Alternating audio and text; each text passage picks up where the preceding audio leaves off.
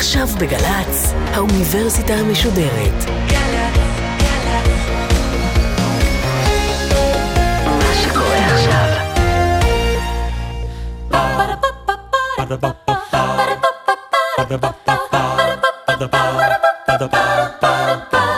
האוניברסיטה המשודרת מציגה מבוא ל עם קובי מידן, והסמסטר פמיניזם עכשיו, והפעם שיחה עם הפרופסור אורנה ששון לוי, ראש המחלקה לסוציולוגיה ואנתרופולוגיה ומרצה בכירה בתוכנית ללימודי מגדר באוניברסיטת בר אילן על נשים וצבא. עורכת ראשית, מאיה גאייר. שלום לכם, שמחים שאתם איתנו בהרצאה הנוספת, במפגש הנוסף הזה, במסגרת הקורס על פמיניזם באוניברסיטה המשודרת. בחלק הזה של הקורס אנחנו אה, עוסקים בכל מפגש בנישה מסוימת, במגזר מסוים, והיום על פמיניזם וצבא. וזה נושא מאוד מרכזי, מאוד חשוב, רב שכבות. ישראל היא המדינה היחידה בעולם שיש בה גיוס חובה לנשים מאז 48, ולכן היא גם המדינה היחידה שיש בה שליש מהצבא הסדיר. שהוא נשים, אלה עובדות יסוד, תוסיפו לזה את העובדה שהצבא הוא מקום עם אה, היררכיה מאוד מאוד מסודרת, נוקשה לפעמים, פטריארכלית באופייה, לפחות היסטורית, ותקבלו את כל המארז שהכותרת שלו היא המקום החשוב של הצבא בהשתנות החשיבה על פמיניזם. אה, ננסה לפרק את זה בדקות הקרובות. בעזרתה של הפרופסור אורנה ששון לוי, שהיא ראש המחלקה לסוציולוגיה ואנתרופולוגיה באוניברסיטת בר אילן, עוסקת הרבה בענייני מגדר והרבה בעניינים של צבא, חברה ומגדר. ספר שלה שיצא, שנקרא זהויות במדים, גבריות ונשיות בצבא הישראלי, מבוסס על הדוקטורט, עוסק בדיוק בסוגיות האלה. שלום לך, פרופסור אורנה ששון לוי. שלום. קודם כל, אולי כמה מילים על ההיסטוריה של המחקר של מגדר, פמיניזם, נשיות, גבריות וצבא. זה לא תמיד היה איתנו. נכון. אמ, אני אתחיל עם המחקר בארצות הברית ולא עם המחקר בישראל, כי אין ספק שהמחקר פה מושפע תמיד מהמחקר בארצות הברית. המחקר בארצות הברית מתחיל בערך ב-1990. לפני זה לא היה מחקר באמת על מגדר וצבא, כי צבא היה גברים וגברים היו צבא, ולא היה מה לדבר עליהם כעל גבריות, כי הם היו מובן מאליו, הם היו הסטנדרט. אז מחקר על נשים בצבא מתחיל ב-1990, והוא נוטה להסתכל על הנשים כעל קטגוריה אחידה. וגם לא במקרה, כי כמעט כל הנשים שירתו או כפקידות או כחובשות, תפקידים אדמיניסטרטיביים קצת, זאת אומרת, הן היו מאוד מאוד מוגבלות בתפקידים שהם עשו בצבא. והשאלות היו בעיקר, האם הצבא יכול, או האם שירות צבאי, לנסח יותר מדויק, יכול לתרום לקידום שלהם באזרחות, להענקת יותר זכויות אזרחיות, בגלל הקשר ההדוק בין צבא לבין מדינה, בין צבא לבין הגדרת גבולות האזרחות, או האם הצבא הוא ארגון אלים, פטריארכלי, שוביניסטי, ולכן דכאני כלפי נשים, ולנשים אסור להיות בו. את מהדהדים לי כאן שני זרמים בפמיניזם שמלווים אותנו לאורך כל הקורס הזה כולו. לגמרי, לגמרי, ויש פה ויכוח מאוד קשה בין פמיניסטיות ליברליות שהולכות עם המדינה כפי שהיא היום, ואומרות בואו נשפר את המקום של הנשים במדינה כפי שהיא קיימת היום. לשם כך צריך שנשים ימלאו את כל החובות ולכן יקבלו את כל הזכויות במדינה, ומכיוון שהפמיניזם הליברלי תמיד מחזיק בעמדה של שוויון, שנובע מתוך דמיון בין המינים, הוא גם מניח שנשים יכולות לעשות את הכל, אין שום בעיה, הן כמו גברים, ואז הם גם יקודמו בצבא, וגם יעברו לתחום הפוליטי משם, וגם יקבלו את מלוא הזכויות האזרחיות. וכמו שאמרתי בדברי ההקדמה שלי, שמבוססים על נתונים מתוך המאמר שלך, ישראל היא במקום יוצא דופן. זאת אומרת, אין דוגמאות כאלה בעולם שמ-48, כמעט 70 אה, שנה, יש צבא שהוא צבא חובה, והוא צבא סדיר, וגיוס חובה גם לנשים. איך המיוחדות, החד פעמיות הזאת של הסיטואציה הישראלית באה לידי ביטוי כשאנחנו מדברים על צה"ל ופמיניזם? טוב, קודם כל, המחקר על נשים וצבא בישראל, להבדיל מכל מדינה אחרת, רלוונטי לכולם. רלוונטי לכל הנשים, במובן מסוים גם רלוונטי לכל הגברים. גם נשים שלא משרתות, גם גברים שלא משרתים, מתייחסים לצבא כאל ארגון מרכזי שמכונן זהויות בחברה הישראלית. שאי אפשר להתעלם ממנו, שבמשך שנים ארוכות מהווה איזשהו סטנדרט למהי גבריות, מהי נשיות, איך צריך להתייחס, וגם מהי אזרחות. מי באמת שייך למדינה. ואיך הקשר בין מגדר ואזרחות. כן, איך הצבא מכונן גברים כאזרחים, נשים כפחות אזרחיות, מי שלא שירת כעוד פחות אזרח. אז אנחנו מדברים בעצם, בתחושה שלי, על שני נושאים מרכזיים. אה, התחום האחד הוא אילו מסלולים פתוחים לנשים. והתחום השני הוא איך היחס, נגיד, לנשים בסיטואציות פיקודיות שונות, בסיטואציות גבר-אישה שונות, יחס להטרדה מינית, יחס ליחסי מרות וכולי. כל האזור הזה, מה קורה בצבא, שהוא מקום שהוא מועד להתרחשויות כאלה. איך מונעים והאם מצליחים לחנך. אוקיי, okay, אז זה באמת שני נושאים ש... שנדבר עליהם בהפרדה, למרות בדיוק. שחייבים גם לקשור ביניהם. במשך, אה, נגיד, מ-48 ועד, נגיד ש-95 זה קו פרשת המים עם אליס מילר. זה הבג"ץ שדרש שהיא תוכל להיכנס לקורס טיס. שאפשר לה כן. להיכנס לקורס mm-hmm. טיס. לא לה, היא נפלה במבדקים, okay, אוקיי, אבל לנשים בכלל, כן. כן. הייתה הפרדה מגדרית מאוד ברורה בצבא. נשים עשו את כל הקורסים שלהן בבה"ד 12, הם שירתו במעט תפקידים, מעט תפקידים היו פתוחים בפני נשים. נשים שירתו בחיל נשים. כשאישה הייתה עמדה למשפט, היא עמדה במשפט אצל קצינת חן. בעצם לכל אישה היו שני מפקדים, קצינת החן והמפקד המקצועי. מ-95 מתחילה הם, עשור של שינויים מאוד משמעותיים באיך הצבא תופס יחסי מגדר. זה לא העניין של איזה תפקידים פתוחים. Okay. קודם כל, החל נשים מבוטל. ונשים היו משרתות תחת מפקד מקצועי, כמו גברים. Uh, הרבה מאוד קורסים אוחדו. Um, הטירונות הלא קרבית, נשים וגברים עושים ביחד, קורס קצינים, נשים וגברים עושים ביחד מ-2003. אין יותר בסיס רק לנשים, אין דבר כזה יותר בצבא. דבר שהיה כל כך מובן מאליו, מ-48 ועד 2003, פשוט אין יותר דברים קשה כאלה. קשה אפילו לדמיין את זה היום. אז דיברנו על um, ביטול ההפרדות הנוקשות. מסמוס מסוים של הפרדות, גם בקורסים, גם בחיל נשים. Okay. אוקיי. ואז כמובן פתיחה של הרבה מאוד תפקידים בפני נשים, שמתוכם 16 תפקידים הם קרביים או כמעט קרביים, והרבה תפקידי הדרכה, ויצירת הרבה מצבים חדשים, שבהם באמת נשים מפקדות על גברים, נשים מדריכות גברים, נשים נוהגות בג'יפ שנוסעים בו גברים, נשים מלמדות גברים, נשים פועלות יחד עם גברים זה לצד זה. אה, מצב שעליו נדבר אחר כך בהקשר של ההדתה, כי הוא אחד מה... מאלה שהביאו להדתה בגלל ההתנגדות לשירות משותף של נשים וגברים דתיים. אז אה, אין ספק שהצבא בנוי היום אחרת, למרות שצריך להזכיר שעדיין מרבית הנשים משרתות בתפקידים שבהם מרבית המשרתות הן נשים. אה, פקידות, אומרת, מזכירות, כן. ת"ש. כן. וכולי. כן, זה בערך שני שליש מהנשים. את יודעת, לאחרונה הייתה הצהרה עקרונית של הצבא האמריקאי. כן. אין תפקיד שאיננו לאישה. נכון. יש שוויון מוחלט באפשרויות, זו הצהרה שהיא יותר עקרונית ממעשית. כן. כרגע, אבל העיקרון הוא גם חשוב והסמליות היא חשובה. איפה עומד צה"ל מול הסטנדרט האמריקאי הזה? פורמלית, נדמה לי ש-90% מהתפקידים בצה"ל פתוחים בפני נשים. מעשית מדובר בערך ב-67%, אבל אל תיקח אותי על המספר המדויק. אבל השאלה היא לא רק אה, באיזה תפקידים נשים ישרתו, השאלה היא גם אה, האם נשים יכולות להתקדם לתפקידים. האם הן יכולות להתקדם לתפקידים של קצין רפואה ראשי, קצין משפטים ראשי, קצין חינוך ראשי. למה לתפקידים האלה נשים לא יכולות להגיע? זאת שאלה חשובה בפני עצמה. Mm-hmm. למה אין אלופה נוספת בצה"ל אחרי שאורנה ברביבאי פרשה? פרשה. למה תקרת הזכוכית היא בין רב סרן לסגן אלוף, שזה חמש דרגות מתחת לצמרת? זה השלב שבו מספר הנשים יורד בחצי. זה מעניין. אני מתאר לעצמי שאת שאלת את זה באופן רטורי, את שלל השאלות של הדקה האחרונה, אבל אני רוצה להחזיר לך אותן. אלייך, לא כשאלות רטוריות, תנסי לענות לי למה זה קורה באמת. כלומר, אם יש, המהפכה התחילה בשנות התשעים, כמו שאת מתארת, ויש מודעות ויש רצון, איפה החסמים כיום? אוקיי, okay, אני אדבר על שלושה דברים. אחד זה המרכזיות של החייל הקרבי, השנייה זה התנגדויות, והשלישי זה הדתה, אוקיי? אז קודם כל, הצבא הוא קודם כל ארגון לוחם, גם בפני עצמו, גם באיך שתופסים אותו מבחוץ. והחייל הקרבי, למרות שמיעוט קטן מהצבא הם חיילים קרביים, נדמה לי 20 אחוז אולי מהצבא, הוא זה שהוא הליבה של הצבא. עליו תמונה כל היוקרה, הוא ממלא את, המשרה של, את המטרה של הצבא.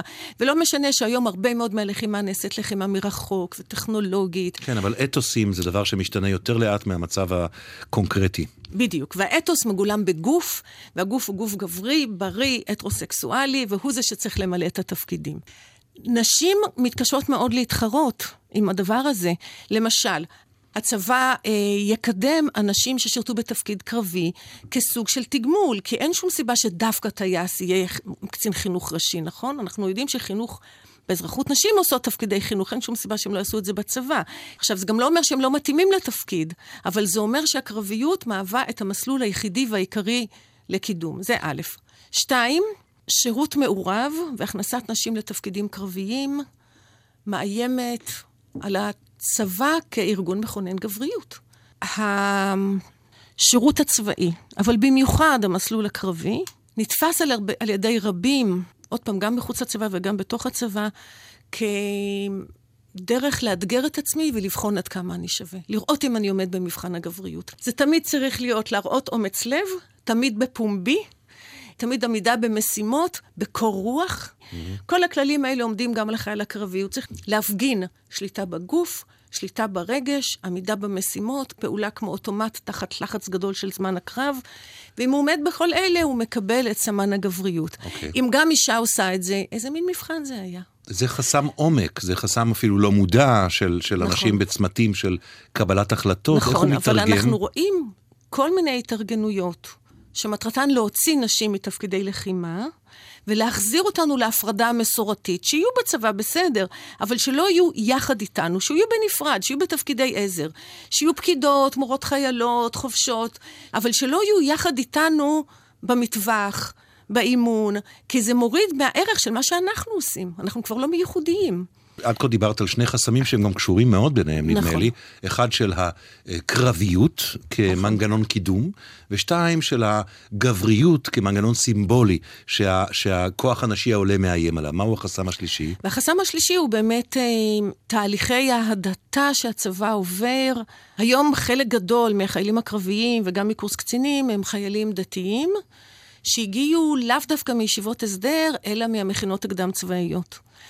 החיילים שמגיעים מישיבות הסדר, כבר הרבה מאוד שנים, אה, פחות הטריד אותם העניין של שירות עם נשים, כי הם משרתים כיחידה אורגנית, יש להם מקסימום מש"קי ת"ש ביחידה. אבל החיילים שהגיעו מהמכינות הקדם צבאיות והתפזרו בכל צה"ל, נתקלו הרבה יותר במקרים של מה שהם קראו חיכוך עם חיילות. וזה הקשה עליהם לשמור על מה שהם תופסים כצניעות החייל הדתי. וכדי להגן על הצרכים של החייל הדתי, נקבעו מחדש כל מיני כללים של הפרדה. זה מגיע אבל... לעיתונות למשל, בכל פעם שיש אה, דיון ומחלוקת סביב שירה מול, מול חיילים דתיים, שירה של חיילות או של נשים מול... אה, מול אה, נכון, וזה גם מגיע לעיתונות כשמפקדת מדריכה בסוללת תותחנים ומגיעים חיילים דתיים, והיא לא יכולה לפקד עליהם ישירות, ואז מוציאים אותה, כי הם החיילים עכשיו. אז יש כאן התנגשות בין שני ערכים מבחינת הצבא. הערך של השוויון בין המינים מצד אחד, ושתיים, הערך של קבלת הנורמות... הם קוראים לזה רב-תרבותיות. אוקיי, הנורמות הרב-תרבותיות, כן. נגיד את זה כך. כן, איך, איך הצבא חושבת... מתנהג? אם מגיעה מגיע חבורת חיילים כזאת, ויש לה מפקדת והם... קשה להם עם זה, או מתקוממים כנגד זה, מה הצבא אומר? אני לא, לא אייצג פה את הצבא, בסדר. אני רק חושבת שהצבא... במקומות מסוימים מאוד מתאמץ להסדיר את זה. אני מבינה למשל שבבה"ד 1 יש הסדרה שמאוד עובדת גם לנשים וגם לדתיים. מקומות אחרים מתקשה להסדיר את זה ומוציאים את הנשים כשמגיעים דתיים. הסיפור הבא, שאותו גם לא יסדירו, זה שירות חרדים. כי כשמגיעים חרדים לשרת, למשל בחיל האוויר, מה שנקרא שחר כחול, אז מובן מאליו שהצבא מחויב לתת להם שטח סטרילי מנשים. אה, אם הם עושים קורסים במחשבים, אז אישה לא תלמד אותם, אם הם בחיל אוויר, אישה לא תאכל איתם באותו חדר אוכל. כאן הצבא מקבל את זה.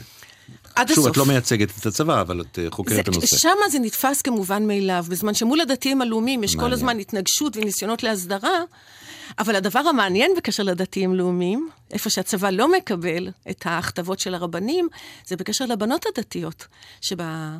חמש שנים האחרונות מתגייסות במספרים הולכים וגדלים, ופה הצבא רוצה את הבנות, כי הן נהדרות, מצוינות, תורמות לצבא, ועוזר להם להתגייס בניגוד להוראות של הרבנים והמורים. בכל הבתי ספר דתיים, בנות, נאמר להם שוב ושוב, הצבא זה לא בשבילכם. כלומר, גם כאן יש כפל הפנים, או כפל התפקוד של הצבא מול השאלה הפמיניסטית. מצד אחד, אז ההדתה אה, בולמת תהליכים של, של פמיניזם שהתחילו.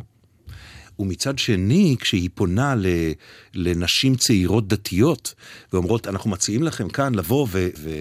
לבטא את עצמכם ולהתבטא, אז זה גם יהדהד אחר כך לתוך החברה, ואנחנו יודעים שבשנים האחרונות יש גם תהליכים מאוד מעניינים של חדירה של חשיבה פמיניסטית לציונות הדתית. אני משוכנעת שהבנות האלה מתגייסות מתוך מניעים פמיניסטיים, אם כי הן לא אומרות את זה בקול רם. שהמניעים הפמיניסטיים האלה הם סמויים, אבל המטרה שלהם, הלוא השירות של הבנים בחברה דתית-לאומית הוא כל כך חשוב, כל כך מרכזי. הן אומרות, גם אני רוצה לקבל את החשיבות הזאת ואת המרכזיות הזאת, וגם לראות אם אני יכולה לצאת מהבית ולהישאר דתייה, ולהוכיח שאני יכולה להישאר דתייה. ואנחנו יודעים שהתנועה הפמיניסטית הכי חזקה בישראל היום זה קולך. זה הפמיניזם הדתי. מעניין. יותר מעניין פעיל מאוד. ויותר חזק ויותר מעניין מכל תנועה פמיניסטית אחרת. למי שמצטרף אלינו עכשיו, אנחנו עם הפרופסור אורנה ששון לוי, ראש המחלקה לסוציולוגיה ואנתרופולוגיה באוניברסיטת בר אילן, ואנחנו מדברים במסגרת האוניברסיטה המשודרת כמובן על אה, פמיניזם וצבא, נשים וצה"ל. הפנים המורכבות של היחסים האלה. ועכשיו אני רוצה שנדבר על דוח שגב. ואני מודה, אני, את יודעת, אני קצת מתכונן לשיחה הזאת, כי אני לא, זה לא התחום שלי, וכשקראתי דוח שגב, או כשקראתי את הסיכום, התמצית של דוח שגב, למדתי שני דברים, ראשית שלא היה, לא היה לי מושג על זה, ושנית שזה דוח מדהים. אז, וכמובן לכן הוא לא מיושם באמת, אבל בסדר, בואי ספרי לי על הדוח הזה, כי הוא, נניח לצד בג"ץ מילר וכולי, זה עוד אבן דרך כשאנחנו סוקרים את, ה, את הנושא הזה שנקרא פמיניזם וצבא, ו, וצבא וחברה. נכון. ב-2007 החליט הצבא להקים ועדה ציבורית לבדיקת שירות הנשים בצה"ל. מתוך הרגשה שמ-95, מבג"ץ אליס מילר במשך עשור, נפתחו תפקידים, נסגרו תפקידים, נשים נכנסו, בחלק התפקידים נכשלו, בחלק מהתפקידים הצליחו, בוטל, אכן, הוקם יול... בקיצור, שנוצר איזשהו מצב קצת כאוטי וצריך לסדר אותו מחדש. וגם כמובן היחסים עם הדתיים עמדו אז בלב הדיון. הוקמה ועדה, שבראשה עמד יודקה שגב, שהיה ראש אכ"א לשעבר, וישבו בה אנשי ציבור אקדמיה, וגם כמובן די הרבה אנשי צבא, והיא חקרה את הנושא מהרבה כיוונים, הזמינה עדויות מהרבה גורמים, והגיעה, הוציאה דוח שמציע בעצם לבנות את הצבא שלא לפי עקרון המגדר. זאת אומרת שאנשים לתפקיד ימוינו, לכל תפקיד ימוינו, על פי כישורים ולא על פי מגדר. שאורך השירות יהיה על פי התפקיד, כן, מזכירה ומזכיר, פקידה ופקיד ישרתו שנתיים, לוחמת ולוחם ישרתו שלוש שנים. בנוסף להבניה שאיננה, ארגון שאיננו על פי מגדר, הם הציעו כמובן חשיבה של הטמעה מגדרית בכל שלב תכנון בצבא, והם הציעו אה, מכסות לקידום של נשים בצבא. זאת אומרת, המטרה הייתה לעשות את הצבא מקום הרבה יותר אה, פתוח, ידידותי ושוויוני הייתי אומר לנשים. שהמטרה, על פי, אפילו לפי השלושה ארבעה העקרונות המהפכניים שאת אה, אה, שרטטת כאן, המטרה הייתה להפוך את הצבא למקום הרבה יותר מתקדם מאשר החברה הישראלית. אפשר אפילו להגיד את זה. וזאת אה, ועדה שהיא לא רדיקלית, היא סופר ממסדית. מה קרה להמלצות הללו? המלצה נוספת שלהם הייתה לשנות את אה, דרכי המיון של נשים, וזאת ההמלצה היחידה שיושמה. אוקיי. והצבא די השתיק את הדוח הזה, הוא טוען שהוא אימץ, אבל הוא לא באמת אימץ את ההמלצות. הדברים די נעלמו מהעין הציבורית. אני רוצה לחזור לרגע לדוקטורט שלך, ואת בדקת את חוויית השירות גם של גברים וגם נשים בצבא, מול הסוגיות שאנחנו מדברים עליהן ב-20 הדקות האחרונות. תני לי תמצית קצרה של המחקר הזה ומסקנותיו. המחקר התחיל, ויכול להיות שזה בכלל היה החידוש שלו, מהנחה שנשים וגברים הם לא קבוצות אחידות בצבא, והחלטתי לבדוק אותם לפי התפקידים שהם מבצעים בצבא. בסופו של דבר, את הגברים חילקתי לשלוש קבוצות, שהן קבוצות מאוד גסות, אבל לפחות הן לא קבוצה אחת. Mm-hmm. חיילים קרביים, חיילים בתפקידי צווארון כחול, שזה תפקידים עתירי עבודת כפיים עם יוקרה מאוד נמוכה, וחיילים בתפקידי צווארון לבן, שזה תפקידים עתירי ידע, הרבה מאוד אוטונומיה בתפקיד והרבה מאוד יוקרה בתפקיד. ובנוסף, קבוצה רביעית הייתה נשים שמשרתות בתפקידים, קראתי לזה גבריים במרכאות, או תפקידים פורצי דרך. המחקר נעשה בסוף שנות ה-90, עוד לא היו ממש לוחמות, אבל... אבל... סיוע לחימה, תפקידים קרביים בדיוק. יחסית וכולי. בדיוק. אנחנו מכירים פחות או יותר את החייל הקרבי. והבדיקה של חיילים בתפקידי צווארון כחול הייתה חדשה לגמרי, ומראיונות עם טבחים, ועם נהגים, ועם תחמושתנים, ועם נשקים. גיליתי אה, זהות גברית אחרת לגמרי. גיליתי גברים שהזהות הגברית שלהם נבנית מהבית ומהמשפחה, ולא מהצבא. המקום החשוב שנותן להם כוח זה הבית. הבית לעיתים קרובות אצל גברים מזרחים ממעמד נמוך, אצל uh, מהגרים ממעמד נמוך, מהגרים מברית המועצות למשל. הבית לעיתים קרובות זה בית שיש בו או אבטלה, או חולי, או עוני, או שילוב של כל השלושה. ואז בצבא הוא אומר, לא משנה מה אני אעשה בכלל. מה שמשנה זה שאני אהיה קרוב לבית, שאני אוכל להמשיך לעזור בבית, שאני אוכל להמשיך לפרנס את הבית. קראתי לזה גבריות של המשפחה, ורק אחרי שהדוקטורט כבר התפרסם והספר יצא לאור, גיליתי מחקרים דומים על מעמד נמוך בארצות הברית, בצרפת. גם שם המשפחה, ולא עבודה ולא צבא, זה מקור עיקרי לתפיסות גבריות. וחייל בצווארו כחול? חיילים תפקדי צווארון לבן אה, קצת יותר מבלבלים. הם רואים את העליונות של החייל הקרבי, מסתכלים אליה, מנסים להידמות אליה, לא כמו חייל בתפקיד צווארון כחול שעושה דחייה של זה לגמרי. הם מתייחסים לזה, ומצד שני הם מעמידים את עצמם כמעבר לזה. הם מכוננים כבר בגיל 19 את הזהות של המנהל מהמעמד הבינוני. הם כבר מרגישים את כובד האחריות על כתפיהם, את גודל המשימה, והם כבר רואים את זה כהרבה יותר חשוב מאשר אה, לראות כל היום, כמו שהם אומרים. שלוש הקבוצות, על רקע שלוש הקבוצות האלה והיחס שלהם לגבריות ומקומם במשפחה מול מקומם בצבא, במערכת הכללית, על הרקע הזה נשים עכשיו את הקבוצה הערבית, שהיא קבוצה של נשים בתפקידים פורצי דרך. מהראיונות שלי עם נשים בתפקידי פורצי דרך, אני ראיתי שלוש תופעות מאוד ברורות. אחת, הן מחקות את הדפוסים של החייל הקרבי. באופן שהן סוחבות את הגוף, נושאות את הגוף, באופן שהן נושאות את הנשק, באופן שהן לובשות את המדים, בשפה שנהיית יותר ויותר שפה מלוכלכת, יותר ויותר שפה גסה, אה, בדרך שהן תופסות את עצמן. החיקוי של החייל הקרבי נוספת התבדלות מנשים ומנשיות, או לפחות מה שהן תופסות כנשיות מסורתית, נשיות לא ראויה. זה גם לא מפתיע וגם מרתק בעת ובעונה אחת, וזה קצת מזכיר לי דינמיקה פסיכולוגית או סוציולוגית של דור ראשון של מהגרים, שמגיעים לחברה חדשה, וכדי להתערות מאמצים את הסמלים ואת האתוס שלה ביתר נוקשות ויתר התלהבות מאשר בני דור שני ושלישי. אז על זה אני אגיע עוד דקה. בכל אופן, הטיעון השלישי הוא שכחלק מהמאמץ לאמץ את התודעה הקרבית, הן גם מתעלמות באופן מוחלט מהטרדות מיניות, או עושות לזה סוג של טריוויאליזציה, של אה, זה לא חשוב, זה כולם עושים, זה צחוקים. מה עושות שלושת הפרקטיקות האלה ביחד? הן כן. נותנות להם הרגשה של כוח, אבל זה כוח מאוד מקומי. כי זה כוח שמאשרר את הגבריות שלהן עצמן, יחד עם הגבריות של הצבא. אז הן נותנות להן הרגשה מאוד מאוד טובה, אבל הן משמרות את הקישור המוחלט בין גבריות לבין כוח בצבא. אני חושבת שככל שיש יותר נשים בתפקידים האלה, יש להן יותר חופש משחק. בין נשיות ובין גבריות. הן פחות חייבות, כמו שאתה אמרת, דור ראשון של מהגרים, הן פחות חייבות לאמץ באופן נוקשה את הדמות הגברית, ואנחנו רואים היום יותר משחקים. ספרי לי על המחקר הנוכחי שלך, שעוסק, אני מבין, בחוויית השירות של נשים בצבא. אנחנו מנסות להבין איך באמת נשים מפרשות את השירות הצבאי שלהם עשר שנים בדיעבד. זאת אומרת, בגיל 30-40, כשהן מסתכלות על השירות הצבאי, איך הן מבינות את מה שהן עברו שם, ואיך הן מבינות את מקומן מול המדינה עשר שנים בדיעבד. יש לנו פה שתי הנחות יסוד, שחשוב להגיד אותן. אחד, שאנשים הם כמובן לא קבוצה אחת, אמרתי את זה כבר ארבע פעמים היום, אבל שצריך להסתכל עליהן על פי הקבוצות שמהן הן באות מהאזרחות, מאיזה מעמד הן באות, מאיזה קבוצה אתנית, מאיזה קבוצה דתית הן באות. ושתיים, שגם הארגון, הצבא, הוא כבר לא ארגון בינארי כמו שהוא היה בעבר. ואנחנו יכולים למצוא מבנים שונים של יחסי מגדר ביחידות שונות, בחילות שונים. כשהן מסתכלות בדיעבד, אנחנו מוצאות שלושה עקרונות שמסבירים איך הם תפסו את השירות הצבאי. הראשון, עם איזה חוזים הן מגיעות לצבא. כל אחת מגיעה עם ציפיות מסוימות לצבא, אבל הציפיות הן לגמרי מובנות מעמדית. ראיינו פקידות ממעמד נמוך ופקידות ממעמד בינוני. אני עשיתי בעבר מחקר על נשים ממעמד בינוני ששירתו כפקידות, והם כולם סבלו סבל עמוק בשירות הצבאי. הם הרגישו שמבזבזים את הזמן שלהם, שמנצלים אותם. במחקר הזה ראיינו גם פקידות ממעמד הנמוך, וממש הופתענו לגלות שהם אמרו, התקופה הכי יפה בחיים שלי.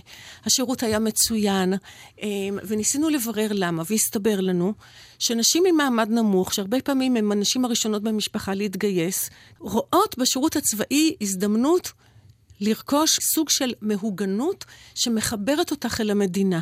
יותר מזה, זו הזדמנות לצאת מהבית, להתרחק מהמבט המפקח של ההורים, בחסות המדינה. זאת אומרת, להגיד, לא הייתה לי ברירה, הייתי חייבת להתגייס, יש חוק גיוס חובה, והן יוצאות מהבית לא כמתירנית, לא כ... מופקרת, אלא כחיילת, כן? הן מסתובבות עם המדים שעות נוספות בבית, בשביל שיראו שעכשיו הן חיילות. ולא משנה בכלל איזה תפקיד הם עשו. כי הצבא מילא לגמרי אחרי הציפיות שלנו, הוא מילא את חלקו בחוזה. אז קודם כל, התפקיד עצמו נחווה בהתאם לחוזים, והחוזים הם תמיד מעמדיים. מעמדיים ומגדריים ואתניים, אוקיי? הם לא רק מגדריים. הנקודה השנייה היא באמת ההתנסות המגדרית שהצבא מאפשר. בשוק העבודה יותר משתי שליש מהנשים מועסקות במקצועות נשיים. סיעוד, פקידות והוראה.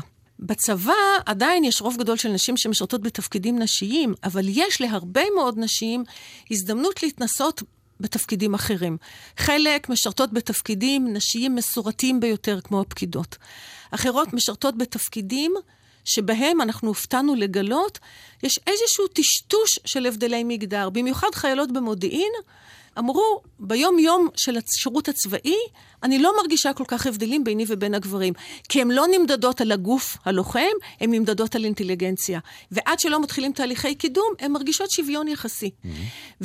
ונשים שבכלל חוצות גבולות ויכולות להתנסות בתפקידים גבריים, זה תמיד זמני. זה תמיד תפקידים גבריים באישור הגברים, וכשהן חוזרות לאזרחות יש איזשהו מסע בחזרה אל הנשיות הראויה, אבל ככה או ככה, שלל האפשרויות האלה מייצרים תודעה מגדרית כמעט אצל כולן.